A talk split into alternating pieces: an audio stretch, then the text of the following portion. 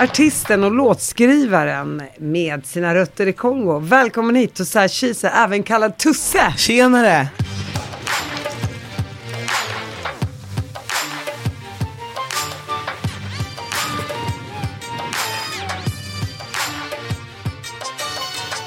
Alla känner igen dig som Tusse. Alla känner mig som Tusse, men du, jag måste säga du nailar uttalet, Tusse. Jättebra, jättefint. Är det franskt? Jo, men det är det. Eh, du vet, eh, Kongo, då pratar de ju franska. Eh, liksom. och, och vad betyder det? Eh, alla helgon. Ooh. Mm. Var det mamma som eh, bestämde det namnet? Exactly. Hey, I'm Ryan Reynolds. Recently, I asked Mint Mobile's legal team if big wireless companies are allowed to raise prices due to inflation. They said yes. And then when I asked if raising prices technically violates those onerous two-year contracts, they said, "What the f*** are you talking about? You insane Hollywood ass." So to recap, we're cutting the price of Mint Unlimited from $30 a month to just $15 a month. Give it a try at mintmobile.com slash switch. $45 up front for three months plus taxes and fees. Promoting for new customers for limited time. Unlimited more than 40 gigabytes per month. Slows. Full terms at mintmobile.com. Millions of people have lost weight with personalized plans from Noom. Like Evan, who can't stand salads and still lost 50 pounds. Salads generally for most people are the easy button, right? For me, that wasn't an option. I never really was a salad guy. That's just not who I am. But Noom worked for me. Get your personalized plan today at Noom.com. Real Noom user compensated to provide their story. In four weeks, the typical Noom user can expect to lose one to two pounds per week. Individual results may vary. Jag är så himla nyfiken på din bakgrund och din uppväxt såklart. Mm. För den är ju lite annorlunda än vad många har i Sverige. Ja, eh, och eh, du flydde som barn, som åttaåring, från Kongo till Sverige. Precis. Berätta lite om din barndom. Och Nej, om Kongo. Ja, så jag, jag kommer från Kongo. Och ehm, eh, vi flydde undan massa oroligheter. Eh, rebeller som, som tog sig in i vår by. Eh, och ehm, hamnade i Uganda i många år, i ett flyktingläger. Och där fick vi asyl då till Sverige. Eh, så jag kom hit när jag var åtta. Så du kommer inte ihåg Kongo? Nej, inte alls. Dina första år upplevde du Uganda? Exakt. Kommer du ihåg något från det? Jo men det gör jag. Det var väldigt, eh, det, var, det var en svår tid i Uganda, minns jag. Att det var, eh, men det är ett flyktingläger, man, det är väldigt liksom många människor och väldigt liksom lite föda. Det ska räcka till alla och så. Eh, så det var en så här överlevnad. Eh, det handlade om överlevnad varje dag. Bodde ni i tält? Nej, inte så pass. Vi bodde faktiskt i en liten stuga. Så vi, vi var liksom en av de eh, mer fortunate eh, flyktingarna. Och dina föräldrar, de flydde aldrig med till Sverige? De kom aldrig med? Nej, de försvann under, under flykten. Allt. Hur då? Eller får man ställa den frågan? Absolut, och jag minns ju inte det här. Och I min familj så pratar vi liksom inte om det här. Vilket är konstigt för um, jag har ju fått eh, liksom jag har ju fått me mer frågor från media om det här än vad jag har frågat själv, mina, min familj. Eh, vilket är superkonstigt, men det är så det är. Men de lever? Mina föräldrar, eh, min mamma gick bort för bara några år sedan. Eh, min pappa lever. Och har du någon kontakt med honom? Ja, så vi fick eh, kontakt med dem för bara några år sedan faktiskt. Och är han kvar i Uganda eller har han åkt tillbaka till Kongo? Han är kvar i Kongo. Så han flydde aldrig med till Uganda? Nej, eh, och jag, som sagt, eh, väldigt konstigt att, men vi pratar liksom inte om, om det. Eh, ha, har du syskon? Inte helsyskon. Men jag har eh, många halvsyskon som flydde med, med mig till Sverige. Och också halvsyskon kvar i Kongo. Har du kontakt med de som är i Sverige? Ja. Så ni hänger och träffas? Ja, verkligen. Och när du kommer till Sverige, mm. kommer du ihåg när du landar på Arlanda? Mm. Jag minns, jag minns den konstiga känslan var att för, för, först, alla var vita. Det var liksom så här, okej, okay, det är en helt ny värld. Och sen att det var så rent, det var verkligen spot on rent, man kunde liksom nästan äta från golvet. Det minns jag var väldigt konstigt. Liksom. Det var lite tyst också, inte mycket ljud. Uh, så det, det kändes som att, men dels eh, vara i en dröm men också så här, i en film typ. Uh, så väldigt märkligt. Och jag minns då när vi skulle ta oss till bilen som väntade så var det väldigt svårt med de här rulltrapporna. Det var liksom en utmaning. Eh, nästan liv och död känsla när man hoppade på den där. Och den bara fortsatte åka. och det värsta var att hoppa av den. Man ville ju inte det. det var, var skulle man landa? Tänk om man sögs in i mekaniken. Eh, så det var verkligen ett, ett äventyr bara att, att ta sig från flygplatsen. Och när du sätter dig i bilen, vem åker du med då? Eh, det har jag ingen aning. Men det var... Så dina halvsyskon var inte med då? Jo, jag menar så. Jo, alla, allihop. Jag tror du menar vem som körde. Nej, nej, nej, nej, nej, nej, det förstår. Nej men så, eh, vi är tio stycken totalt. Eh, det är min moster och det är mina halvsyskon. Och så hamnar ni säkerligen på en flyktingförläggning. Nej, vi eh, var as, vet du, eh, asyl... Eh, vi var, som det kallas, kvotflyktingar. Eh, så vi hade fått asyl när vi kom. Så då hamnade vi i ett hus. Hela familjen. Ja. Och hur kommer det sig att du inte stannade kvar hos din moster? Eh, så det som hände var att vi bodde allihopa, alla tio, eh, i det här huset. I, i Nora hamnade vi då, eh, utanför Örebro, i flera år. Eh, och det var fantastiskt, det var superhärligt. Eh, vi trivdes med varandra och vi eh, upptäckte Sverige, upptäckte allt som gick upptäckt. Pallade äpplen och eh, Jo, det har, det har vi alla gjort. Exakt, men eller hur, eller hur? Du vet, vi lärde oss svenska. Man behöver inte vara flykting från Kongo. Nej exakt, för att palla äpplen. Nej, det liksom ligger i, det ligger i blodet. Eh, ja men det är allt sånt. Eh, lärde oss språket och hade det jättehärligt. Eh, sen kan man säga att mina, och de är ju mina syskon, jag säger ju inte halvsyskon heller liksom så. Eh, sakta men säkert, jag var ju yngst, så sakta men säkert började de flytta hemifrån. Eh, så då till slut var det bara jag kvar. Eh, och min moster, man måste förstå att hon var 19 när hon flydde med oss. Eh, väldigt ung liksom. Eh, så hennes liv har liksom passerat henne på något sätt för hon har varit där för oss hela tiden. Så jag tror hon hade kvar den här frustrationen med att hon inte själv fick eh, följa, möjligheten att följa sina drömmar. Eh, så långsamt, hon hade precis träffat en ny man så jag och hon flyttade till Västerås. Och här började ett nytt kapitel som inte var eh, så himla eh, härligt längre utan eh, långsamt så började hon lägga skulden på, på mig helt enkelt. Att, eh, sa saker som att om inte du hade funnits så hade jag kunnat liksom, eh, fullfölja mina drömmar och så. Eh, men nu måste jag ta hand om dig och så. Eh, och det blev liksom, ja men vi bråkade och vi kom inte överens. Eh, Hur gammal är du nu? 13. Och jag kände inte att hon fanns där för mig liksom, och, eller att hon brydde sig så mycket om mig. Så jag lämnade. Och då får man inte glömma att då är hon fortfarande 25-26 år Exakt, gammal. Så hon är exakt. väldigt ung. Hon är väldigt ung. Mm. Så jag rymde helt enkelt. Och där blev jag omhändertagen av SOS. Och vad händer efter det då?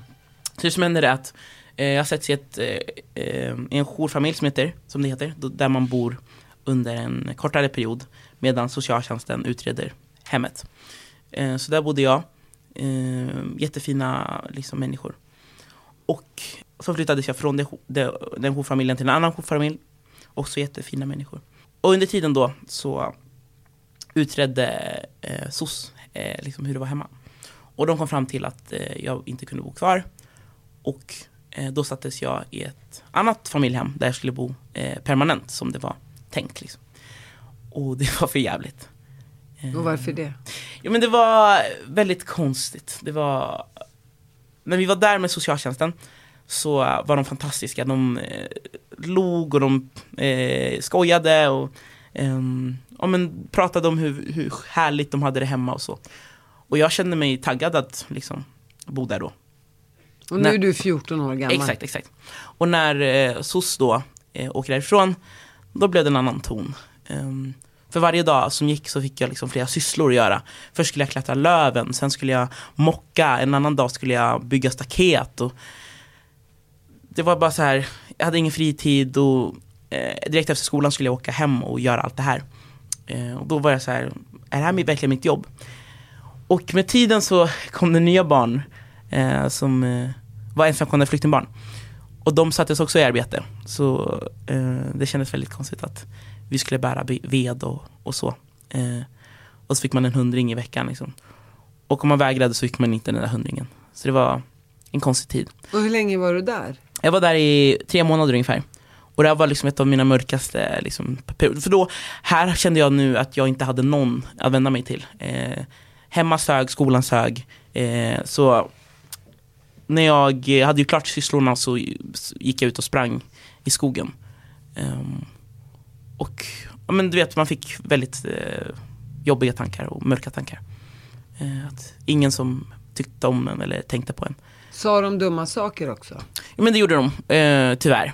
Eh, och det, det, men de liksom kunde eh, lägga kritik på så konstiga saker. Liksom. Du kan ta på dig morgonrock, det är alltså sådana grejer. Och man, det kändes bara som att allt jag gjorde var fel. Vilket var väldigt konstigt. Um, Sa de någonting om din hudfärg? nej, som tur är. Så de, eh, någon slags respekt hade vi väl för varandra. Men de behandlade mig liksom inte som, som en familjemedlem. Snarare som en slav? Ja, kan man nästan säga. Eh, De här, eh, hade de egna barn? de hade ett eget barn. Och hur behandlar de det egna barnet? Det var lite bättre. Eh, så det var liksom ingen... Man kände sig liksom inte som en familj, utan det känd, jag kände mig som en outsider. Liksom. Och sen eh, ringer du socialen och säger att jag pallar inte vara kvar här. Så det som hände var att jag hade ehm, lite kontakt med eh, mamman i familjen jag hade bott i tidigare. Och, eh, Jourmamman. Exakt. Och hon hette Victoria. Och hon skrev då ehm, och frågade om jag ville komma och kolla på film tillsammans med familjen. Eh, och då, ja, men jag frågade mina arbetsgivare om man ska vara sån liksom. Eh, och de sa ja. Um, och det här blev då min räddning. Eh, jag hade ett av de bästa kvällarna på länge. Där jag kände, för där kände jag mig som en del av familjen fast jag inte ens bodde kvar. Eh, kollade vi på film och hade jättetrevligt. Och sen när hon skulle skjutsa hem mig eh, så bröt jag ihop och berättade hur det var. Då, var det liksom, då gick det inte att gömma längre. Och då fixade hon, eh, ringde SOS och så. Och så. På en gång i Ex- bilen. Ja, och så fly, eh, flyttade jag därifrån. Och, och även de andra barnen. Det finns ju så många bra fosterfamiljer. Och så Verkligen. finns det så många sjukt dåliga. Verkligen. Och- Och det påverkar barnen väldigt mycket för det, det kunde jag se på eh, men andra barn som var i systemet om man säger så. Mm. Det, kan sluta väldigt dåligt. Alltså, sätts man i en familj som, där ingen verkligen bryr sig så kan man vända sig till andra saker. Okej, och, då- och, då, och var hamnar du då? Eh, Så, SOS ville placera mig i ett annat familjehem. Eh, och de här hade så många barn redan, de hade ungefär 12 barn hemma. Eh, väldigt små, eller så här, eh, unga barn. Så jag skulle få dela liksom, rum med ett av barnen, ett väldigt litet rum. Eh, och det var så här, jag kände väl lite så här, när ska det här ta slut? När ska jag hitta hem liksom? Och det var väldigt svårt att se mig själv i, i den här nya familjen för hur ska de kunna se mig om de har så många små barn att ta hand om liksom? Och två bebisar, alltså ja, det var verkligen Det kändes inte som ett hem redan när vi besökte det. Och Victoria då, min bonusmamma, såg det här och eh, pratade med SOS och så kom hon till skolan och då, den här dagen hade jag, det var sista dagen i skolan för mig så jag hade sagt hej då till mina kompisar och lämnat in datorn och allt sånt där. Och sen så eh, ringer hon och säger att jag är utanför, kom inte till bilen. Kommer jag till bilen och så säger hon Jag har fixat så att du inte behöver flytta till det här nya familjehemmet, det kommer inte funka. Så du får bo hos oss så länge. Och det var liksom, det var världens liksom glädje att nu får jag komma hem igen. Eh, och jag tror vi alla kände det att eh, nu, nu får vi komma hem till varandra lite. Och nu kom den här rädslan att vart hamnar jag sen efter, för det här var från en jourfamilj. Eh, man får liksom bo där max fyra månader som det brukar vara. Eh, så dagarna gick och man var lite orolig hela tiden att var kommer jag hamna? Och sen en kväll så skriver min mamma Victoria då, Kom ner, vi behöver prata. Och jag gick ju, jag var så här, mitt hjärta bultade. Jag var va? När, när föräldrar skriver kom ner, vi behöver prata, då är det liksom så här, då, då har man gjort någonting. Jag var så här, vem har sagt vad? Vem har ringt? Eh, så kom jag ner, sätter Jag mig. pallade ju bara några äpplen. Ja men lite så, eller hur? Det var så här, jag har inte gjort någonting. Men ändå så här, kan jag ha gjort något utan att tänka på det? Eh, sätter jag mig i vardagsrummet och så säger hon att du får bo kvar här om du, om du vill. Och där vände liksom allt. Och sen dess har jag verkligen mått bra och varit trygg och känt mig hemma. Så du känner då att Victoria är din, eller riktiga, men ändå din mamma. Verkligen. Och hennes man Adde, är din pappa. ah, Så du, du har bott där i stort sett i fem år. exakt. Och hur känns det? Det är fantastiskt. Det är, och det, det är svårt. Ibland också så tar man dem för givet. Eh, men det är också då man vet att det funkar. För man vet att eh, de flesta tar sina föräldrar för givet. Och det är liksom, det är naturlig, det är naturlig eh, impuls liksom. Men man ska också komma ihåg hur mycket de gör för en. Också nu när de öppnade sitt hem för en främling eh, och flera främlingar än idag. De har ju eh, flera barn som kommer och bor.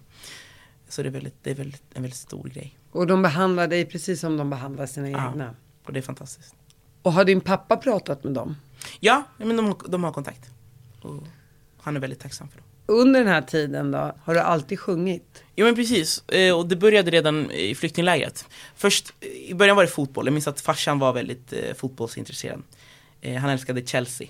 Och jag heter till och med Drogba i mellannamn för att han... Jo men så han, han var ju Chelsea-fan, och då blev jag det såklart. Och jag älskade fotboll. Jag brukade spela fotboll med mig själv mycket. Eh, sparkade bollen mot en vägg, och sen kom den tillbaka i full fart och då räddade jag den. Så jag var både forward och målvakt hemma. Liksom. Vilket var svinkul. Eh, men sen upptäckte jag musiken under flyktinglägret, eh, när vi bodde där. Eh, för i, vi, var, vi gick till kyrkan varje söndag och eh, i kyrkan där sjöng man och, och hade det bra. Man, man var liksom tacksam. Det var en återkommande grej. Man, man, man var tacksam för att man fick leva. Eh, och det gjorde man. Man liksom uttryckte sin tacksamhet genom musik, genom att sjunga, genom, genom att dansa. Eh, och det var liksom, det blev ett sätt för mig att hela tiden eh, hantera allting. Eh, så var det svårt, då sjöng jag. Eh, var det liksom väldigt svårt, då lyssnade jag på musik. Och under den här tiden där jag bodde hos den här jobbiga familjen så lyssnade jag mycket på Adele. Så det var liksom min räddning ur det. Eh, och jag skrev väldigt mycket texter och låtar. Så det har hela tiden varit eh, coping me- mechanism. Liksom. Var det ingen som uppmärksammade dig? Jo men det, det var det. Eh, redan i skolan när vi började med musiken så sjöng jag och alla var så här. För tänk att eh, andra klasselever ska sjunga första gången liksom tillsammans. Alla är helt så här rädda och, och alla mimar. När man är 8-9 år. Ex, liksom, exakt, man är lite, lite liksom tio där. Och då sjunger jag och alla är så här, va? Är han knäpp? Liksom.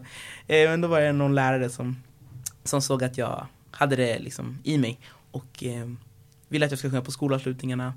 Eh, och det gjorde jag. jag. Jag tänkte, det är inget konstigt med det, vi, ma- alla sjunger väl. Eh, Men långsamt så började jag förstå att nej, alla sjunger inte och också att alla sjunger inte så här bra. Jag skulle säga det, jag har alltid alla sjungit men jag sjunger dåligt. Så jag minns att varje gång jag sjöng på skolavslutningar så var det en massa tanter längst bak och längst fram som bara stod störtegrinade. Så kom de fram till mig och bara Du inspirerar mig så mycket och din sång når mig. Och jag var så här, okej vad betyder det? Jag tycker bara det är kul liksom, du vet. Eh, men till slut så blev det liksom min, grej att när jag gick där i Nora så sa de Var det inte du som sjöng på skolavslutningarna? Var det inte du som sjöng? Snälla sjung, snälla sjung. Så kul. Och, och, och dina föräldrar som du, Victoria och Adde, var det de som uppmanade dig att söka till Talang då 2018? Det var till och med min, min bonusmamma som sökte till Talang åt mig i hemlighet. Så det är ganska kul. eh, Att när Talang kom tillbaka, då, eh, jag var så här, oj jag måste söka. Men jag hade liksom inte modet att ta det vidare på det sättet. Jag hade ju sjungit på kaféer och festivaler och allting. Men det var ju liksom bara för dem där och det var inte så mycket, folk. Det kunde Så här komma, local. ja, ja, det kunde komma liksom Det hör, jag kan också prata engelska, local. Local. Local. local.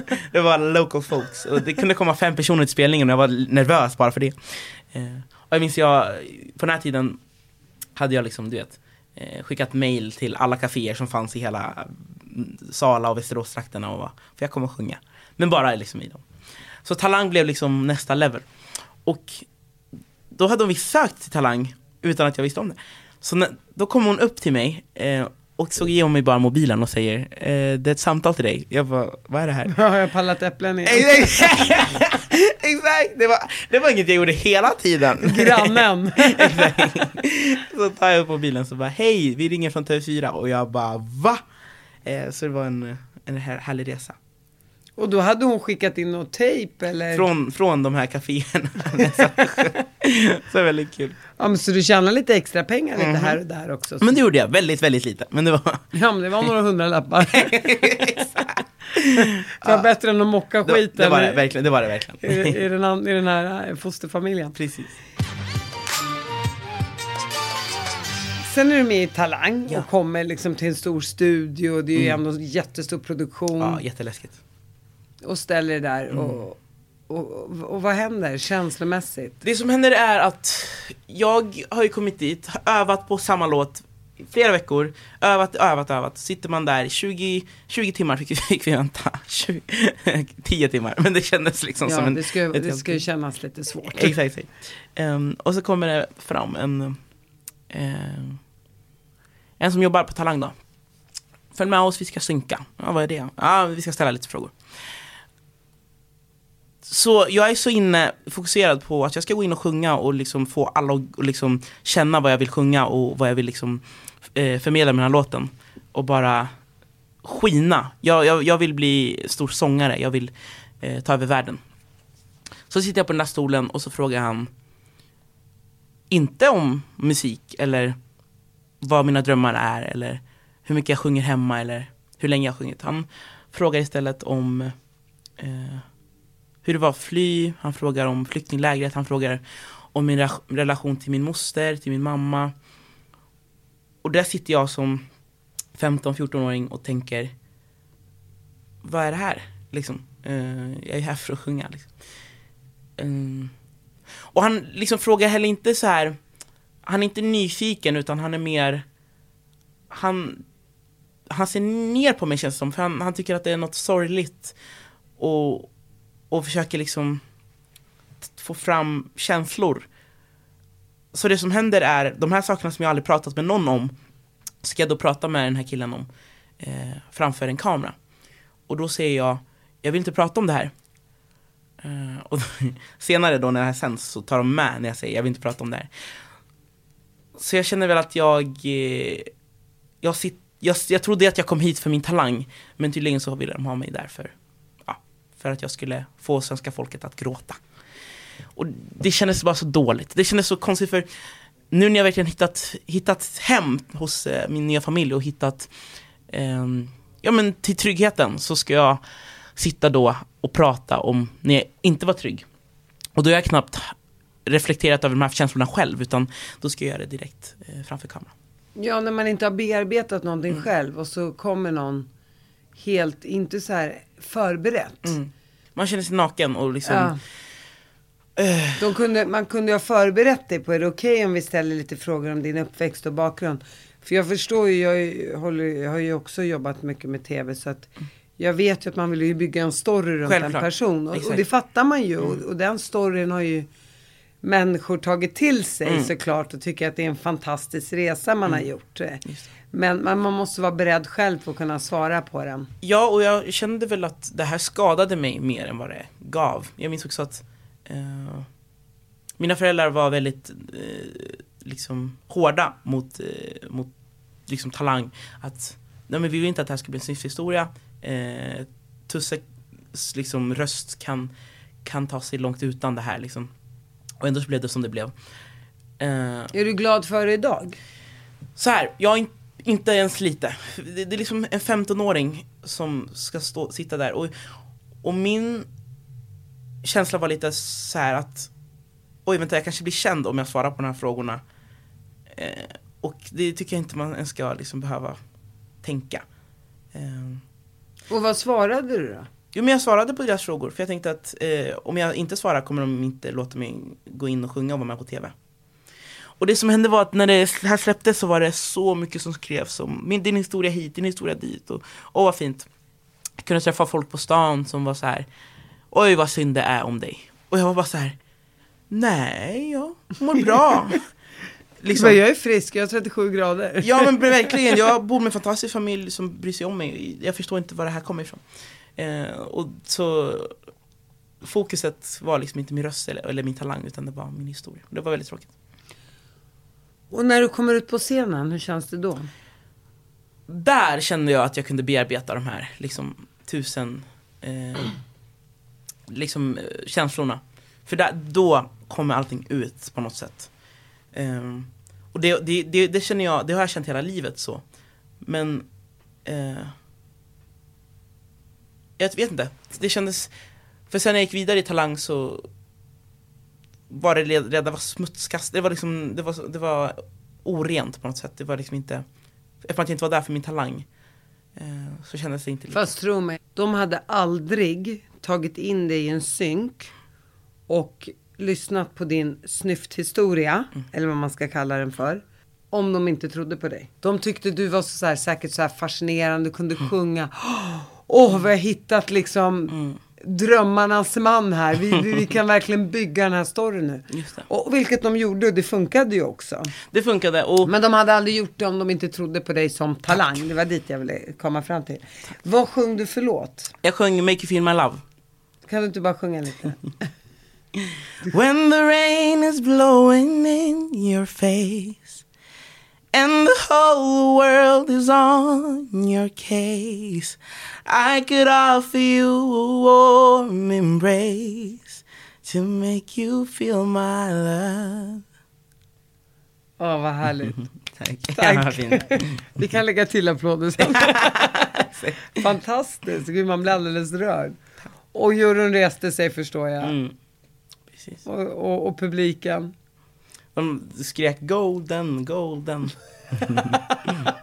Såklart de gjorde. Och hur kändes det då när hela publiken reste sig? Jag tänker du har sjungit till för fem pers liksom Ja. i Västerås. Det var fantastiskt. Och jag minns att jag är väldigt, jag har alltid varit en perfektionist när det kommer till liksom sång. Så jag, jag var väldigt besviken över mitt framträdande. Jag var såhär, åh jag kunde ha gjort det där bättre och det där bättre. Så när alla tyckte det var så bra så bara storgrinade jag och bara, men va? De tycker det är bra ändå liksom. Så här, ganska häftigt. häftigt. Du bara, jag kan bättre. Det var verkligen den.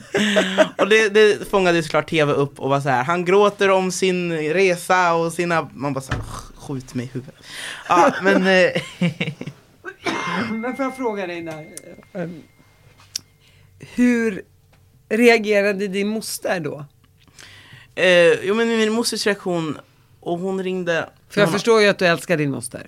Jo men det gör jag, vi har väldigt komplicerad relation men vi, nu eh, har vi liksom har vi hittat en bättre. Det, det, det jag är tacksam för att hon, hon såg ju eh, hur svårt det var för mig att stå i centrum för den här snyfthistorien. Eh, och hon sa liksom att jag förstår dig. Eh, jag såg hur tv hade försökt eh, måla upp dig. För jag är ju Alltså jag är ju en av de gladaste människorna jag känner. Och det de visade på tv var en gråtande kille från A till Ö liksom. Vilket var väldigt tråkigt för de som kände mig var så här: ja, jättefint sjunget och så men vi kände inte att det var du. Liksom. Eh, och det var väldigt Ja, fint. då kanske hon var ärlig i det då. Ja, det, och det var väldigt fint. Och sen så eh, sjunger du i, du kommer till semifinalen, vad sjunger du för låt då? Då sjunger jag Halleluja, en låt som jag har sjungit hela livet och fått alla att, att gråta varenda gång, förutom då. Jag vet inte, det, det kändes som att nu var det på riktigt. Du vet, man skulle ha en jag hade fått en stylist, jag, eh, en nummerkreatör som skulle göra hela numret och man skulle kolla i kamera ett, kamera två och allt det här var nytt. Så man, fokuset tappade jag liksom. Man, jag försöker alltid att sjunga från liksom, hjärtat. Eh, och det gjorde jag ju liksom genom att blunda mycket. Det fick jag inte göra, man ska kolla in i kameran. Så det blev liksom där, man fokuserade på alla de här grejerna som man skulle ha gjort och så glömde man liksom det som var viktigast. Så det var ju feelingen. Och hur låter den? Halleluja. ja, det, om jag, du vill att jag sjunger den nu kommer det låta bättre än Talang. Maybe there's a God above But all I've ever learned from love was How to shoot somebody who outthrew you It's not a cry that you hear at night. It's not someone who's in the light. It's a cold and it's a broken hallelujah. Det blev jävligt högt där. Får ursäkta min dist. Och, och sen åker du då ut, och hur känns det? Väldigt tungt, det tog jag väldigt tungt. För he- hela talanggrejen för mig var dels ja, men det, det här med historien som jag pratat om, att det var, kändes tungt att eh, jag, jag inte kom fram. Men också så här, det gör ingenting för nu kommer jag bli världsstjärna, jag kommer släppa massa låtar och då, då har jag chansen att visa mig, mig på riktigt sen. Och så åker jag ut i semifinalen mot en hund. Väldigt En kalb som vi Ja. säger på arabiska. Exakt, han gjorde volter och hela grejen. Ja, det gick hem åt två. Men du fick ju din revansch året efter sen. Det fick jag. Så jag la energin på att bygga, bygga artisten Tusse. Eh, Och, och, helt plötsligt, jag menar Talang är ett väldigt stort program. Mm. Så blir du känd över en natt. ja, verkligen. Det var väldigt märkligt. Och hur kändes coolt. det? Jo men tänk jag gick högstadiet, det var ju svincoolt. Jag menar, eh, jag gick på stan och alla visste vem jag var. helt plötsligt eh, liksom var jag inbjuden till alla, alla mina kompisars fester och till och med folk som, in, som inte hade tyckt jag var så cool i skolan tyckte jag var extra cool. Så det var häftigt. Eh, Tänk, tänk vad lite som krävs. ja, verkligen. En sångröst. Ja, exakt, exakt. Det var det som, som gjorde grejen. Eh, Så det var väldigt, men det var härligt. Man fick liksom, men det det här tog slut väldigt snabbt. Hela kändisskapet efter Talang eh, tog slut ganska snabbt. Jag, jag minns, jag mejlade runt som vanligt till alla kaféer men nu också till större festivaler, till Allsång på Skansen, Sommarkrysset, eh, liksom allt som man kunde. Eh, Lotta på Liseberg. Och eh, det knäckte mig när jag inte fick svar. Eh, och jag var så här, jaha, då hade jag inte nått liksom dit jag ville. Vi har inte pratat om här, den här känslan, för vi har haft andra artister med i podden. Du är med Talang, eh, det är kameror, det är produktion, det är tv, du blir känd på stan, du blir hembjuden till dina klasskompisar. Man höjs ju upp på små rosa moln på en jättepedestal. Just det. Sen helt plötsligt åker du ur Talang och du blir en nobody. Mm. Och, och den liksom käftsmällen, att gå från att så här, men gud, jag är inte känd längre. exakt. eh, hur, hur tog du den, hur tog du det psykologiskt att säga? Väldigt dåligt, för man, man, känner, man känner det känns som att man tappar värde på något sätt. Man tappar sitt syfte och sin, sitt värde. Eh, för man blir ju känd över en natt och det försvinner över en natt. Så det är liksom, Var det någon som förberedde dig på de känslorna? mm, nej inte ens lite. Utan det förberedde mig inför Idols så, och nu inför Melodifestivalen. Alltså, så jag är väldigt tacksam över Talang faktiskt. Och, och, och visst kan man säga att man blir mer ödmjuk under den resan? Att man 100%. lär sig att så här, du kan höjas upp och du är the artist. Och sen är du bortglömd Mm. Ja, ja, för det kommer en ny 100%. artist. Att alltid försöka vara ödmjuk Ja, ja. under resans Ja, gång. ja. För att man tror ju så här, ja men, ja, men det är jag, Tusse liksom. Eller det är Ja, jag, precis. Kalle. Eller det är jag, Bettina. Whatever liksom. Verkligen, verkligen. Men, och då tog du med dig det här in i, Exakt, i resan i Idol. Mm. Och vem söker till Idol? Är det du eller är det Victoria? Den här gången är jag mer målmedveten än någonsin och jag har kommit hem och jag har hittat mitt sound. Och allting låg i att för jag blev fortfarande frustrerad när jag gick runt på stan och jag träffade, ändå efter ett år, någon som bara inte du Tusse som kom ensam till Sverige och bla bla bla och, och så får man den här tilt på huvudet och bara, ja, den. Och jag var väldigt frustrerad över det. För det är klart man kan prata om det, jag, pratar om det just nu, om min historia, men man kan göra det från liksom ett annat slags perspektiv tror jag. Du vill bli sedd med andra ögon helt Ja men verkligen. Så jag la energin på att rebranda Tusse. Eh, jag vill att jag skulle komma fram mer. Jag, jag, fastän jag har alltid sett saker utifrån det positiva, jag har alltid varit glad, jag har alltid försökt eh, vara positiv och stöttande eh, liksom i alla situationer. Och nu var jag liksom eh, the bearer of bad news och eh, tårar. Em, så jag valde till, idol, till min idolaudition att sjunga en glad låt och dansa lite mer. Och så här, ta in eh, the African soul liksom. Eh, och det gick hem hos juryn. Och vad var det för låt? Då sjöng jag Locked Out of Heaven av Bruno Mars. Och hur låter den då? Never had my faith in love or a miracle. Du, du, du. Never wanna put my heart on the line. Girl, you sex takes me to paradise. The sex takes me to paradise. And it shows. Ah, det var väldigt härlig stämning i juryrummet. Och, och där fick du också ett guldkort direkt. Yes! Och det var fantastiskt. Och vad kände du där och då? Lyft inte min story. Ja, det var exakt det jag kände. Och, och jag kände väl att jag, den här gången hade jag kontroll över min story. Och eh, jag kände så här att det är klart alla går runt med trauma och bagage. Men varför är det bara jag som ska vara den som varför? För då ser folk mitt bagage och de ser inte mig. Jag vill att de ska se mig först och sen mitt bagage. Om du tänker ett, ett möte med en ny person, eh, vad pratar man om först? Man går inte, liksom man säger inte hej, trevligt, eh, vad har du varit med om i ditt liv som du liksom, eh, eh, ja, Det är ju något man bygger upp ett förtroende med en Exakt. människa och sen kan man berätta om sitt precis, bagage. precis. Så det är absolut den grejen, jag tänkte om det ska komma upp så vill jag inte att det ska vara det första. Eh, så när de frågade om det i intervjuerna eh, så eh, försöker jag liksom prata om annat. Då var jag så här, ja men det, är- det jag, jag, jag mår bra nu. eh, liksom så du vet. Eh, och jag var så här, vad kan jag ge dem så att de inte ska fråga om man vill liksom inte vara frontpersonen av, av eh, folk som har det dåligt när man inte har det så dåligt. Nej men, men jo men alltså så här, jag ville säga det att samtidigt är det så här bra att så här, svensken får reda på att så här, jag har haft ett tufft liv men Mm. jag kommer hit och kämpar och försöker liksom vara en bra medborgare ändå. Exakt. Med tanke på också alla fördomar som finns om Ja, invandrare. ja.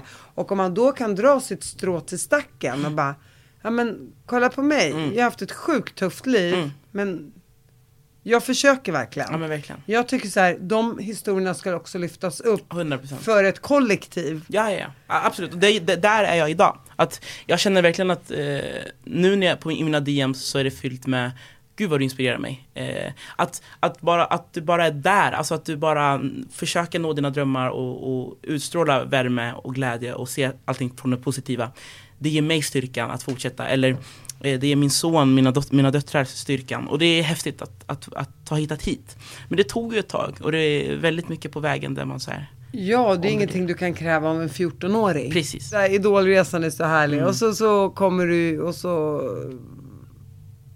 vinner du skiten. vinner hela skiten. Alltså på Ja, riktigt. helt sjukt. Första svarta att vinna hela skiten också. Ja, ja, det, är, alltså, det är faktiskt helt otroligt. Ja, galet. Och, men så här, vecka för vecka, hur var pressen där? För högre du måste ju ändå någonstans känt att shit, jag kan åka vilken, vilken vecka som helst. Exakt. Det, Man är ju rätt ödmjuk ändå.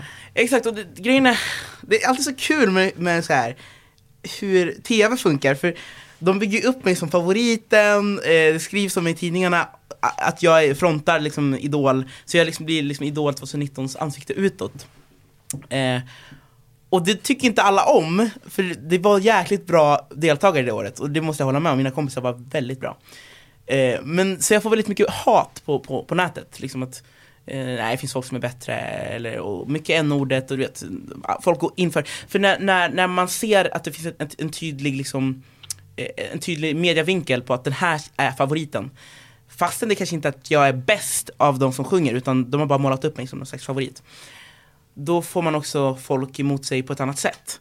Eh, för, ja men du förstår, alltså att Jag någon kanske har någon annan favorit, eh, men eftersom att media målar upp mig som favorit, då hatar man på mig istället Ja, för för att... då blir det orättvist och då är det Exakt. bara för att du är flykting eller då är det bara Precis. för att du är svart eller då är det bara för att. Exakt. Så man fick ju den grejen på sig och då, för det var första gången jag fått hat, så jag var så här, hur fasen ska jag hantera på det här?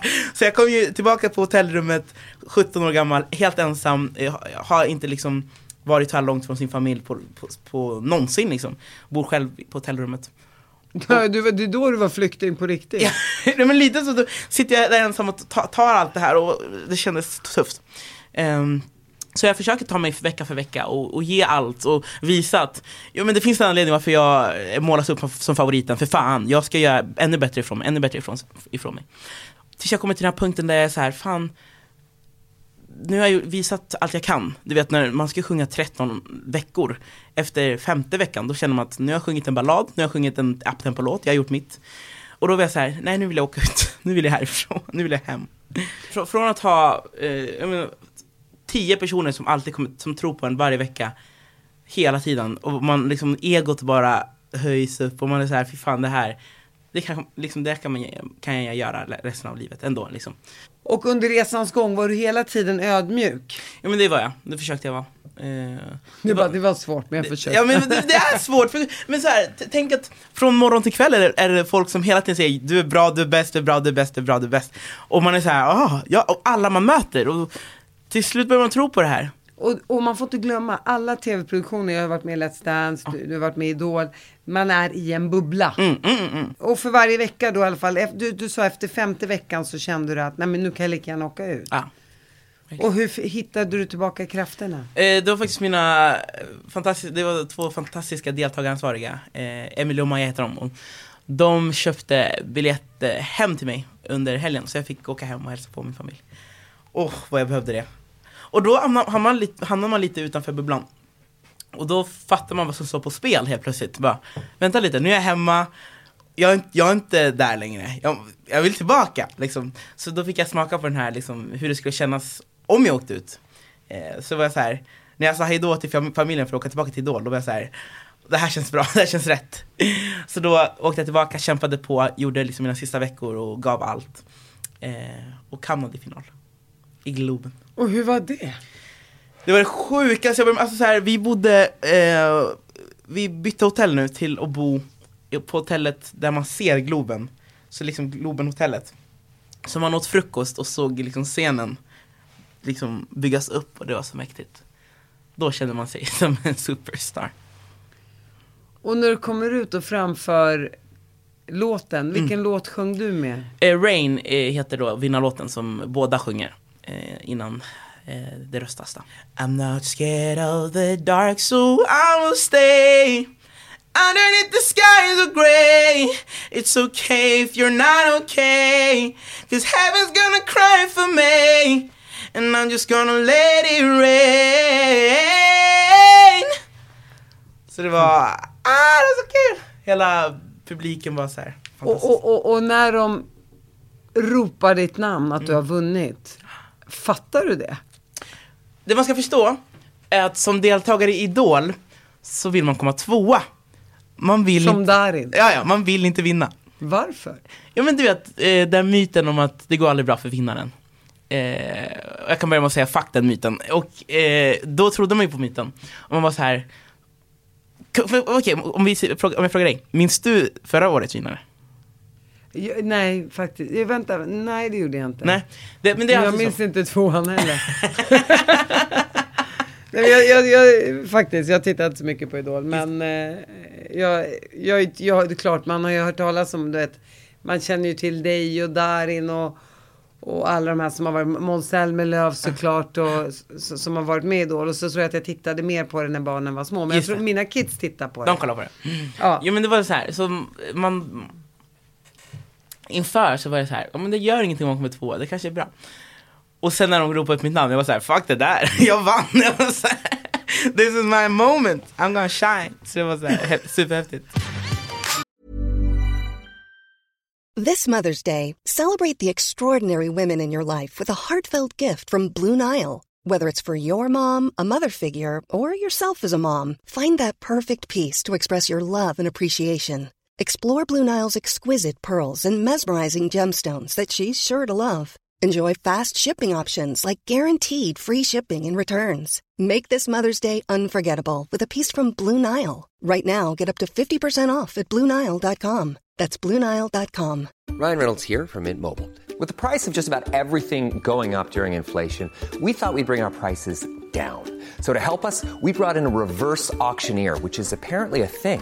Mint Mobile unlimited premium wireless. Ready to get 30, 30, bit to get 30, bit to get 20, 20, 20, bit to get 20, 20, bit to get 15, 15, 15, 15 just 15 bucks a month. So, Give it a try at mintmobile.com slash switch. $45 upfront for three months plus taxes and fees. Promo rate for new customers for limited time. Unlimited more than 40 gigabytes per month. Slows. Full terms at mintmobile.com. Och där börjar ju din resa mot Melodifestivalen. Precis, och nu kan man verkligen snacka om det här när, när man är stjärna ena dagen och, ja men nobody om man ska säga så, andra dagen. För du vet, så fort scenen är nermonterad, så fort kameran har stängts av, då är det liksom ingenting som händer. Eh, jag fick ett skivkontrakt och jag var ute på turné med mina idolkompisar. That's it. Sen kom covid. Liksom. Det, ah, det var så sjukt för jag gick ju tillbaka till mitt mejlande, ständigt mejlande. Så jag mejlade till allt och alla, för jag kommer att sjunga. Nu har jag ju ändå funnits Ja, men, Idol. exakt, jag tänker, men lite så. Innan Talang så var jag såhär, kan jag, kan jag komma? Jag har en, en, en demo jag, jag sjunger på. De bara, nej, kanske. Efter Talang, får jag komma? Jag har varit med i Talang. Mm, nej. Nu då? Nu har jag vunnit Idol. Och då sa de ja. För då, eh, jag skulle få sjunga eh, förband till Lionel Richie. Det var liksom det största som skulle ha hänt någonsin. Eh, så jag var väldigt stolt över det giget. Jag var så här, där, nu jävlar. Eh, jag skulle få öppna Lollapalooza, eh, som också var vinsten i Idol det året. Skitcoolt. Men så kom covid och allting, bam. Och där var man så här, fan. Så då kom jag, åkte jag tillbaka till skolan och, ja men, gymnasieelev som vanligt. Inga spelningar, ingen, ingenting. Eh, så sommarjobbade på ett hotell eh, i serveringen. Och där var det några som kände igen mig och det gjorde bara saken värre. Ja. Du bara, nej jag är ju the big star. De bara, är det Tusse? Jag bara, nej. jag, jag ser bara ut som Tusse. Det är min, det är min bror. Jag är Tusse. jag, exakt, jag har dragit den väldigt många gånger. Jag bara såhär, nej jag heter Mohammed, det är Tusse, Tusse är min bror. Och så här, du vet, det är lite, Mohammed också. nej, men det är lite pinsamt för då drar jag till med den här. Eh, nej bror, jag heter Mohammed. Tusse han är min bror. De bara, ah okej. okej. Sluta fråga. Exakt, och sen det är alltid några som säger ursäkta var känner jag igen dig ifrån? Jag bara såhär, eh, Paradise Hotel. De bara, ah jag visste det! Man skäms så mycket. Nej, jag förstår känslan. och det är så många, åh gud, vilka- så många klasskamrater man har haft som bara såhär vilken stad i Afrika kommer du ifrån? Man säger, du vet att det inte är ett eget land? De bara VA? Det kommer som en chock. Ja, ja, eh, ja. Kan du skratta åt det tänker ja jag? men det kan man, det kan man. Men det, det är också så här, hela dagen går ut på att bevisa dem fel, vilket är så här, det tar så mycket energi. Så till slut så bara så här, ja ja, jag är det du tror att jag är. Bara, kan What, vi... whatever. Whatever, exakt. Tusse, du har ju hittat din egen klädstil. Mm. Ja, men du klär dig mycket i färger och är det någon som har frågat halsband, örhängen? Exactly, that's my thing. Hur, hur, hur, hur kommer det sig tänkte jag säga? Jag tror det är så här, eh, man måste förstå kongolesiska kulturen. Vi, där män klär upp sig väldigt mycket. Man ska till kyrkan och så. Och då har man liksom kostymer och skor och liksom eh, ringar. Och det går ju nästan ut på att bräcka de andra. Eh, så det ska alltid vara så här. Ah, snygga skor men kolla på mina skor, liksom så. Eh, och det är jag uppvuxen med, med att man ska se så himla bra ut som möjligt. Eh, olika färger, olika mönster. Eh, mycket mönster. Och, och, och också, jag menar så här, skulle jag inte se ditt face så skulle jag tänka att du klär dig i kvinnokläder. Just det. Och det kommer från, eh, jag, jag delade rum med min syster, eh, som jag pratade om. Eh, min eh, hal, halvsyster då.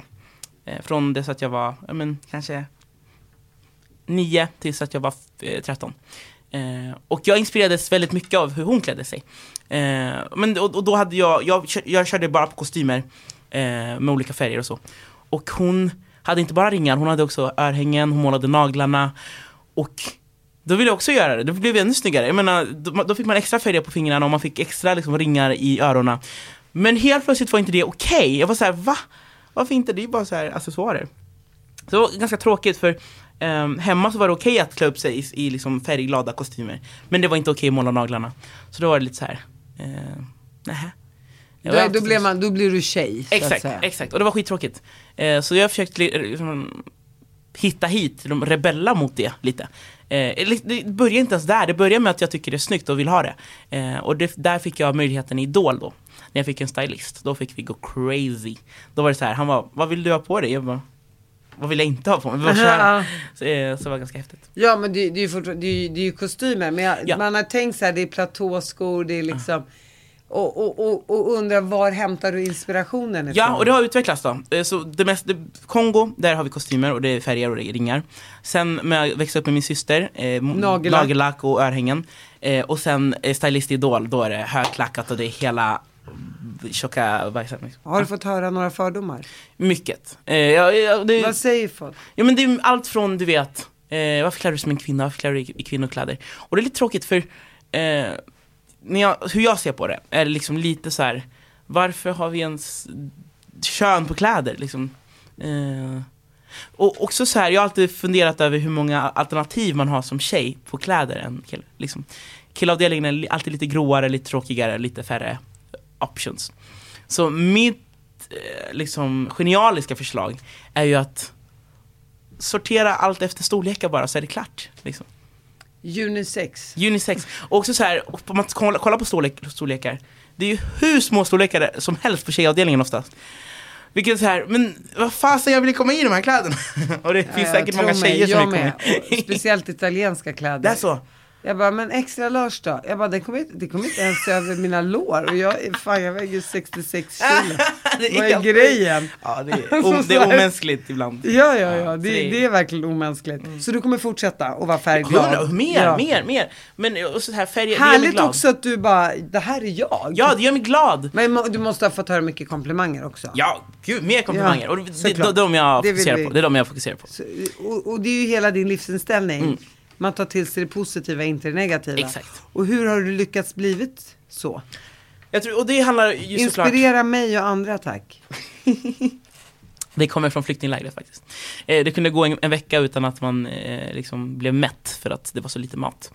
Men ändå så stod man där i, i kyrkan och dansade och sjöng. Eh, och ja, det var inte märkligt på något sätt. Och nu när jag koll- kollar tillbaka på det, då tänkte jag, men gud vad märkligt, varför, varför eh, gjorde man så? Man ska ju spara på energin om man inte har tillräckligt mycket mat och, och inte röra på sig så mycket för man blir av med energin.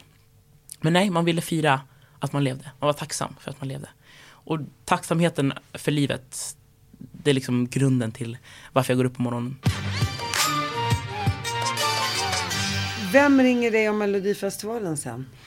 Det är är, mitt- det, är det Krille Björkman? det är inte Christer Björkman, det, är- Krille. det är mitt eh, skivbolag då som har, som har funderat över vad de ska göra av mig.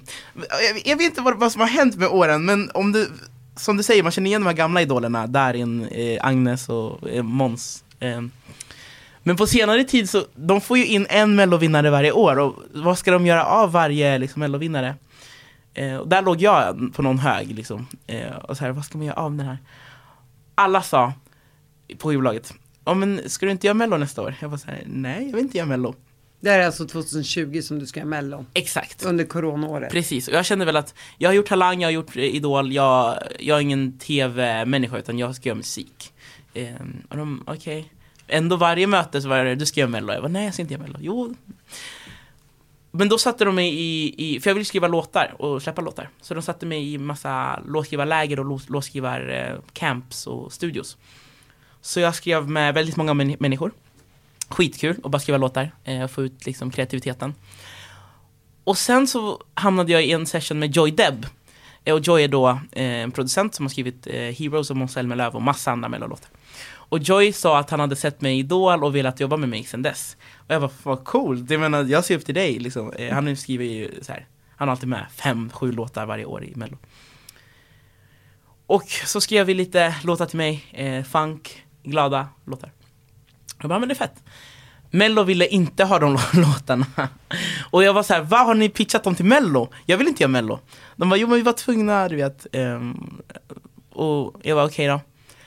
Och det gav mig lite inspiration, för om de tyckte att de var bra om Joy tyckte att det var bra nog för Mello, då var jag så här, ja men då är jag bra nog för Mello. Så gjorde jag matten i huvudet. Jag går gymnasiet, sista året. Efter studenten, vad fasen ska jag göra då? Vad ska jag ta mig till efter studenten? Jag vill ju nå mina drömmar, jag vill vara artist enda utvägen jag kunde hitta var om jag gör mello så kanske jag har jobb efter studenten. Då kanske jag eh, får erbjudanden från de som bokar melloartister. Liksom. Eh, så min plan var att skriva en riktigt bra låt som vi skulle skicka till mello och så skulle jag vara med och bara visa mitt face så att folk skulle boka mig. Som jag hade gjort med varje andra program. För då skulle jag ju mejla runt och säga jo men jag har ju varit med i mello, snälla boka mig. Eh, men, eh, men de vill inte ha min låt, mina låtar. Eh, så jag åkte hem till Dalarna och fortsatte gå i skolan. Eh, tog tog eh, eh, körkortet. Eh, började plugga mot det. Så får jag ett samtal en lördag. Eh, och så säger de, och det här är låtskrivarna. De säger, Tusse, du får nog komma ner nu. Vi behöver dig nu. Vi har en låt till dig. Jag bara, eh, nej, jag ska skriva upp och ta körkortet på måndag. Jag kan inte lämna Dalarna liksom. De bara, jo men kom igen, eh, vi betalar resa och eh, sovplats och allt. Jag bara okej, jag, fun- jag kan fundera. Och jag var så här, vad, vad fasen, jag, jag, jag åker. Eh, vad, kan, vad har jag förlorat? Så åker jag eh, tåget ner till Stockholm, pluggar på körkortet då. Kommer dit, går in till studion. Och de är väldigt mystiska. De är så här, jo men vi har en låt till dig som vi vill att du ska sjunga. Och jag var så här, okej, vilken då? Vi, vi kommer till det. Först vill jag att du sjunger de här två låtarna. Då ska jag helt plötsligt sjunga två helt nya låtar som jag aldrig hört. Eh, så jag lyssnar på dem, så sjunger jag dem. Och de, det kändes inte så där jättebra. Jag bara, okej. Och de bara, men vi tar en paus. Eh, vi käkar lite först. Så vi, vi äter mat, eh, skojar, skojar och bara chillar. Och sen så kommer vi in i studion igen och så säger de, här kommer låten. Eh, vi vill att du sjunger de här meningarna. Så ger de mig bara en text. Jag bara, ah, hur går melodin? De bara, ja men vi har liksom inte riktigt en melodi. Vi tänker oss något sånt här. There's fire in the rain, but we'll get up again. Jag bara, okej. Så sjunger jag in det, sjunger refrängen, sjunger hela låten. Och så åker jag hem. Eh, på tåget eh, så pluggar jag inför kör, körkortet. Så nailar jag körkortet. Eh, skitglad. Inget mer. Efter några veckor så går jag ifrån skolan, på väg hem. Så får jag ett samtal. Och så bara, du vet den där låten du spelade in? Jag bara, ja. Eh, typ. De bara, jo, a million choices. Jag bara, ja, typ. Du ska få tävla i mello med den. Och jag var på stan, jag bara skrek ut min glädje. Det var bara så här, what? Så det var superhäftigt. Eh, ja men så jobbade vi på den och till slut blev det Voices. Och så kommer du till, eh, och så är det en massa deltävlingar. Mm. Och så vinner du första deltävlingen och tänker shit det här kan ju bli något. Verkligen. Och det, det som är coolt också att jag minns hur vi Hur var media då? Nej, men det, det, det jag fokus, fokuserade på var att göra ett håll käften-nummer och, och eftersom att låten var så himla stark. Eh, och jag kände väl att jag vill ha dansare eh, som ser ut som jag. Jag vill att det ska vara riktigt snyggt, jag vill ha med de här kläderna. Och vi kunde inte enas om någonting. Första problemet var att dansarna råkade vara svarta allihopa och det var ett problem. Jag var så här, jo men varför är det ett problem? De bara, jo men det blir för politiskt. Jag bara, va? Det är Och så då, när John Lundvik sjöng hade han ju också mörka eh, sångerskor bakom Exakt. sig. När Anton Ewald dansar då är det bara vita um, liksom, k- killar som dansar med honom. Och, men deras, jag kan förstå deras argument för det var så här. Han sjunger ju om en miljon röster och att alla ska känna sig hörda. Så varför är det bara svarta på scen? Och jag var så här, eh, för att det är vi som inte har varit hörda förut. Vi behöver lyftas upp lite, herregud. Eh, så den, den fighten eh, tog jag eh, och vi kom fram till att det var okej. Så andra fighten var då kläderna. Eh, min stylist och jag från, från Idol. Du bara pink. Vi jobbade ihop den här gången också. jag bara, eh, vad har du för idéer? Han tog fram en skitsnygg röd eh, kavaj. Eh, som var assnygg. De sa att det var för mycket, det skulle ta liksom eh, fokus från låten och från framträdandet och från budskapet. Och jag sa, eh, nej, det kommer inte göra. För jag är, alltså, kolla vad snygg den är, det spelar ingen roll. Eh, men det, fram tills onsdagen den veckan jag skulle tävla, så jag tävlade på fredag. På onsdagen, då sa de okej då, du kan väl prova med den röda. Var det deltävlingen eller finalen? Deltävlingen. Så går jag in på scenen med den röda och alltså, det bara sken upp med hela ledden och allting och alla bara satt så här förstenade. Eh, så vi bara så här, vi behåller den va? Alla bara ah, okej, okej. eh, och där, eh, media, och, och där visste man inte hur folk skulle reagera för dels att ehm, det var ingen publik. Eh, så Men man hade var du inte fått- sjunga inför ingen publik? det var superkonstigt, för hur ska man få fram känslor om man inte har en person att kolla på liksom? Men jag antar att med liksom talang och med idol och du vet kameraträningen så hade jag väl hittat nå- något som funkade för mig. Eh, så jag försökte se personen bakom kameran och, och så. Eh, och ja, jag, vis, jag visste inte heller om jag hade lyckats för när jag hade sjungit klart min låt så var det bara att gå av så här, det gick bra. Så. Och väldigt svår låt att sjunga också så jag var så här Fasen, jag kunde gjort det här bättre. eh, och jag hade eh, fått körkort så jag tog min, min, min bil hem. Eh, kom hem och familjen var jättestolta. Och så läste jag. Och alla på liksom, sociala medier, med, alltså hela Sverige hade gått crazy för numret. Eh, och det tyckte jag var häftigt. Och sen i finalen? Inför finalen så sa de att jag var favorit. att jag var, jag var favorittippad. Du är alltid favorittippad. Jag bara, vad fan är det som händer? Alltså, Det är inte konstigt att man blir positiv som människa. Eller hur? Och också så här. Jag hade kollat på tidigare idolvinnare och idoldeltagare som var med i mello, det hade ju inte gått så jättebra oftast. Och jag var beredd på det, jag var så här. om jag kan skärma så här, några där hemma som kan komma på min konsert i som, på sommaren så är det ju underbart. Men nej, det var favorittippning hit, favorittippning dit. Och också, då kom den här pressen. Jag var så här, fan nu måste jag leverera på, på, fred- på lördag, annars är det, annars är det kört. Och du Eh, levererar. och jag levererade. Och min röst gick åt helvete, den gick sönder. Dagen innan jag skulle upp. Men eh, vi, jag var tyst hela dagen och sen körde jag. Du har ju haft jätteproblem med dina halsmandlar Mm, ju. Du kom- opererar bort en del av dem innan eh, Eurovision Exakt. och så vidare. Så det blev en hel... Men när du vinner Melodifestivalen, först Idol och sen Mello liksom inom loppet av två år.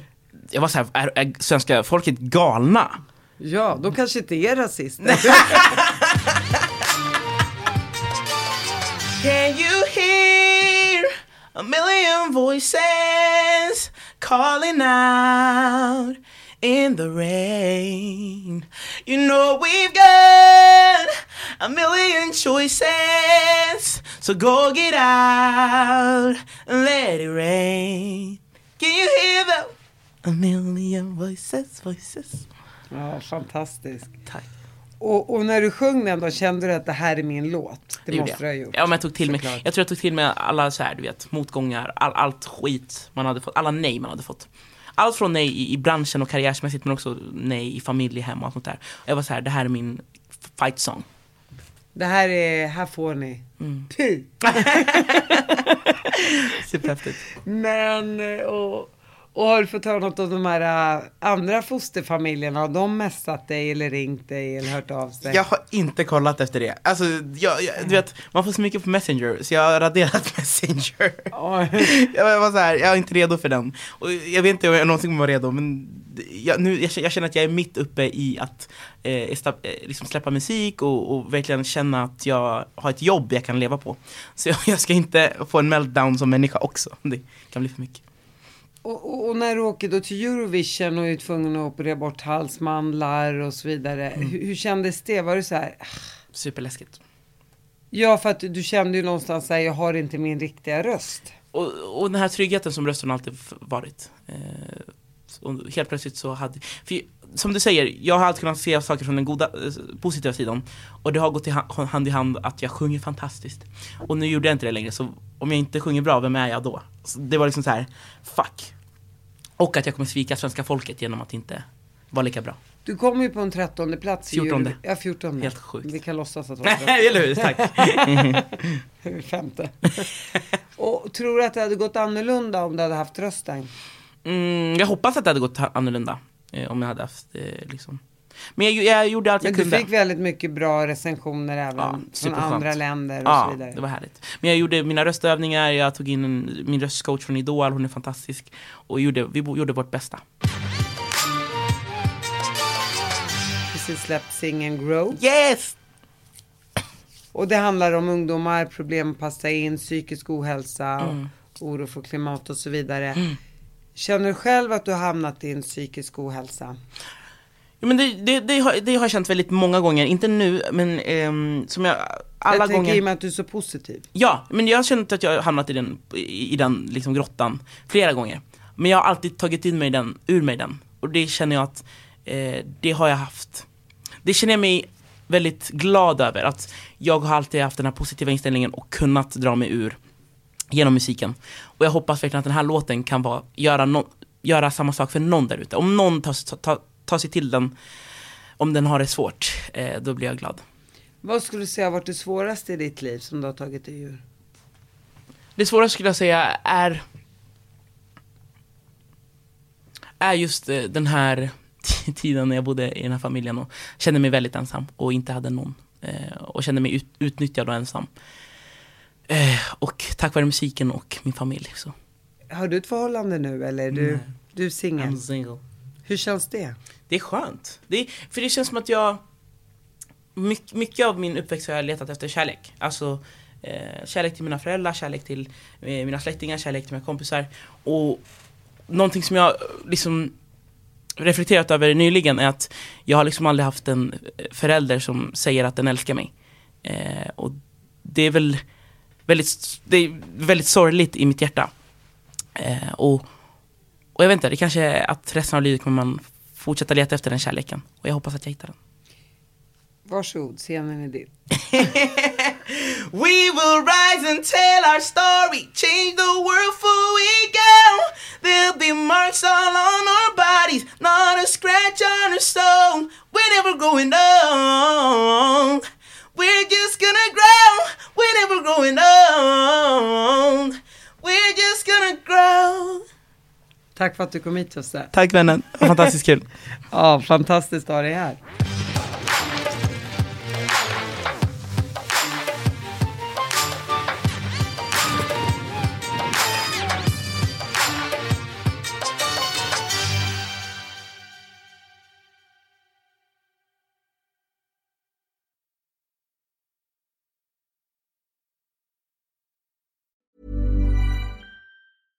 Mom deserves the best, and there's no better place to shop for Mother's Day than Whole Foods Market. They're your destination for unbeatable savings, from premium gifts to show-stopping flowers and irresistible desserts. Start by saving 33% with Prime on all body care and candles. Then get a 15-stem bunch of tulips for just $9.99 each with Prime. Round out Mom's menu with festive rosé, irresistible berry chantilly cake, and more special treats. Come celebrate Mother's Day at Whole Foods Market. Planning for your next trip?